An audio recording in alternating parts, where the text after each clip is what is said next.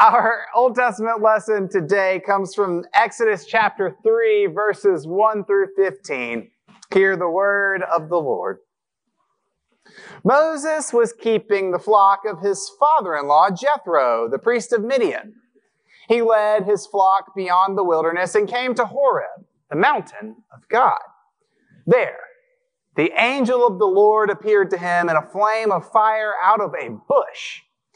He looked, and the bush was blazing, yet it was not consumed. Then Moses said, I must turn aside and look at this great sight and see why the bush is not burned up. When the Lord saw that he had turned aside to see, God called to him out of the bush, Moses, Moses. And he said, Here I am. Then he said, Come no closer. Remove the sandals from your feet, for the place on which you are standing is holy ground. He said further, I am the God of your father, the God of Abraham, the God of Isaac, and the God of Jacob. And Moses hid his face, for he was afraid to look at God. Then the Lord said, I have observed the misery of my people who are in Egypt. I have heard their cry on account of their taskmasters. Indeed, I know their sufferings. And I have come down to deliver them from the Egyptians and to bring them up out of that land to a good and broad land, a land flowing with milk and honey to the country of the Canaanites, the Hittites, the Amorites, the Perizzites, the Hivites, and the Jebusites. The cry of the Israelites has now come to me. I have also seen how the Egyptians oppressed them. So come, I will send you to Pharaoh to bring my people, the Israelites, out of Egypt. But Moses said to God, Who am I that I should go to Pharaoh and bring the Israelites out of Egypt? He said, I will be with you. And this shall be the sign for you, that it is I who sent you. When you have brought the people out of Egypt, you shall worship God on this mountain. But Moses said to God, If I come to the Israelites and say to them, The God of your ancestors has sent me to you, and they ask me, What is his name? What shall I say to them? God said to Moses, I am who I am. He said further, Thus you shall say to the Israelites, I am has sent me to you. God also said to Moses, Thus you shall say to the Israelites, The Lord, the God of your ancestors, the God of Abraham, the God of Isaac, and the God of Jacob, has sent me to you. This is my name forever, and this my title for all generations. This is the word of God for the people of God. Thanks be to God. Do you ever have something in life that out of nowhere just seems to show up over and over and over again? Maybe one day you have an old friend that you have not thought of in 10, 20, 30 years pop into your head for some random reason, and then the next weekend, equally out of nowhere, you randomly see them.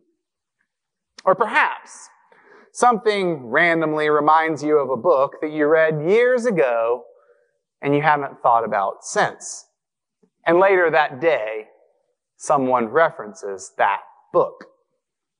Or maybe you meet someone for the first time in one setting, and then for the following week, you see them randomly in three other settings, and wonder why your lives had never intersected. Or maybe you try a food for the first time, and then you notice that it seems to be a dish on every single menu. You didn't ask for these repeat occurrences, but they make you wonder if for some reason you were supposed to notice them.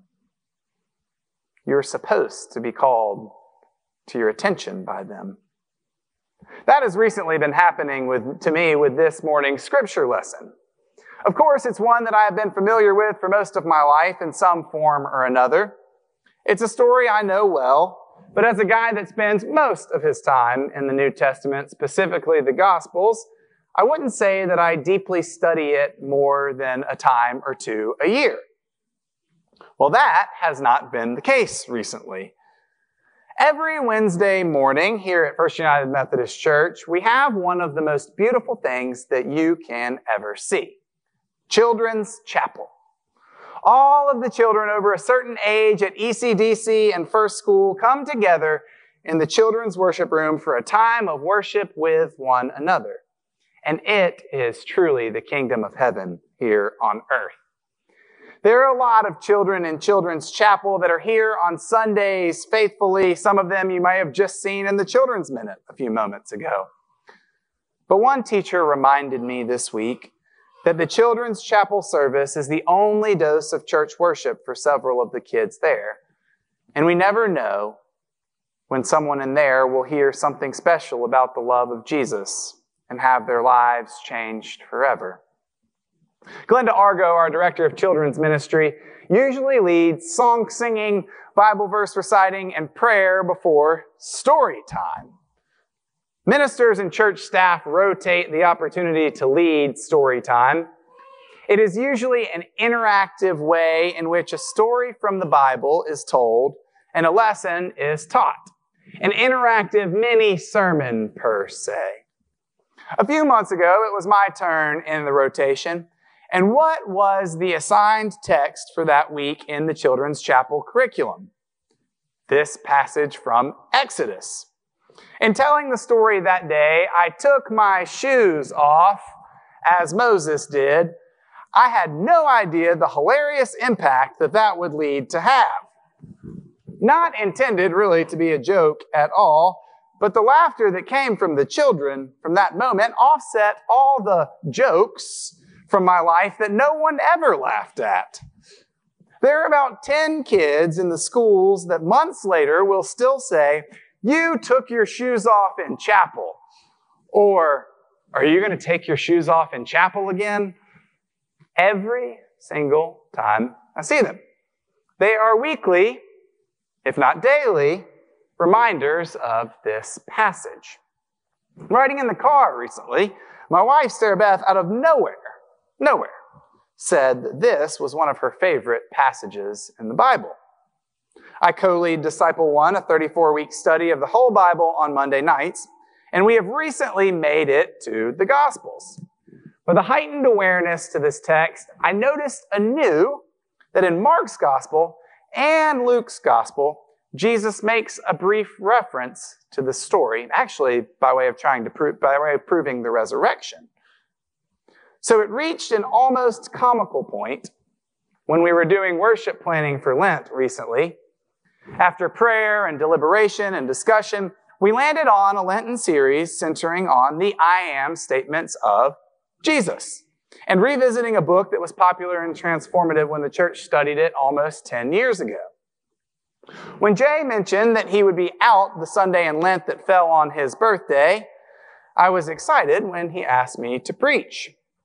Jesus' I am statements fall in John's gospel, and many of you might know that the Gospel of John is far and away my favorite book in the entire Bible. I was excited. I was going to get to preach John. So when I flipped to the series and found that the series started with the passage, this passage from Exodus, the only lesson in the series outside of John's gospel, and that that was the passage I would be preaching, I couldn't do anything but laugh. According to one scholar, there are about 330 preachable pericopes or stories in the Bible. And this one just keeps coming for me. Perhaps God is using it to get my attention. Maybe it is my very own burning bush. What is your burning bush? Take a moment to think about this story. Who or what is this story about? Who or what is the primary figure or character or aspect of this story? Now we're going to do this with a little hint of children's chapel interaction. Just a little hand raising though. Don't get too scared. Nothing wild. And there are no wrong answers here. Raise your hand if you think that this is a story about God. This isn't a trick question. Raise your hand if you think it's a story about God. Raise your hand if you think this is a story about Moses. Some of you may have raised your hands for both of those, which is fine because you could say it's a story about their relationship. Now, who thinks this is a story about Mount Horeb? No, no one. Raise your hand if you think that this is a story about a bush. A few. Got a few. Raise your hand if you think this is a story about Egypt. A few. Raise your hand if you think this is a story about anything else. Nobody. Good. We, we got everything. If you made me answer, I would probably say that it is a story about God. Though I would probably want to say more than just that. I guess I am a preacher after all. Well, I've been hung up on this recently, especially with it appearing as many times as it has almost daily recently. In Mark chapter 12, Jesus says, And as for the dead being raised, have you not read in the book of Moses, in the story about the bush? Likewise, in Luke chapter 20, Jesus says, and the fact that the dead are raised, Moses himself showed in the story about the bush. In Mark and in, I mean, we all, I mean, 99% of us, there are some very smart people out there apparently that are most aligned with Jesus, but 99% of us thought that this was a story about God and Moses, and perhaps it still is. But in Mark and in Luke, Jesus references this morning's scripture lesson as being a story about a bush. I have wrestled with Jesus' words on this one, perhaps more than he really intended me to, especially centering around the bush itself. Perhaps I have overthought it, but in preparing for today in the midst of this Lenten journey, I've been focusing specifically on the burning bush and what it might tell us about the God that we strive to know, and what it might reveal to us about the resurrected Christ that we prepare to celebrate. Throughout history, fire has made for a lot of destruction. Smokey the Bear has taught us all how important it is to be careful with fire.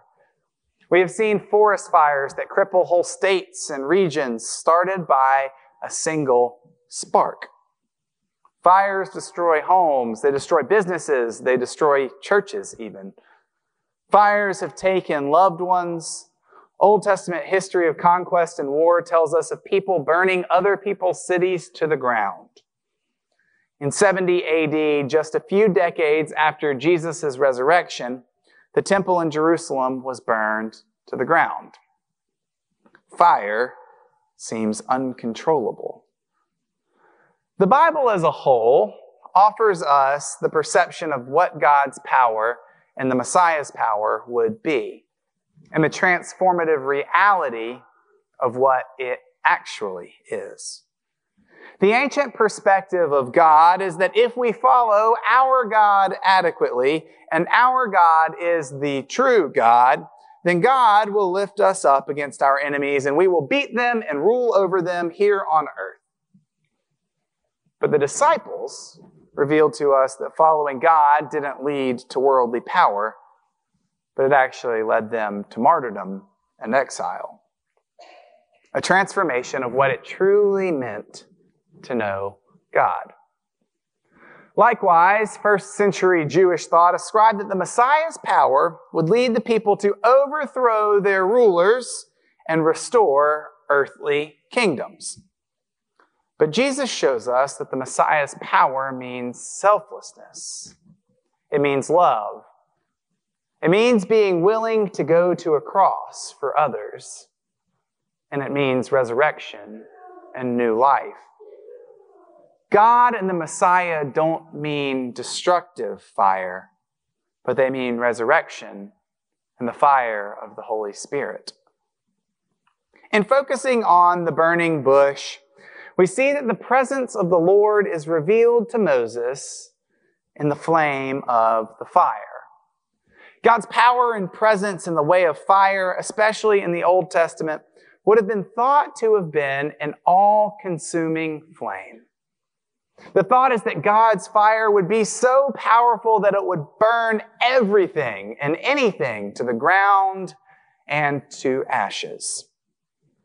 But what we see is that God's power and presence in the way of fire is the opposite.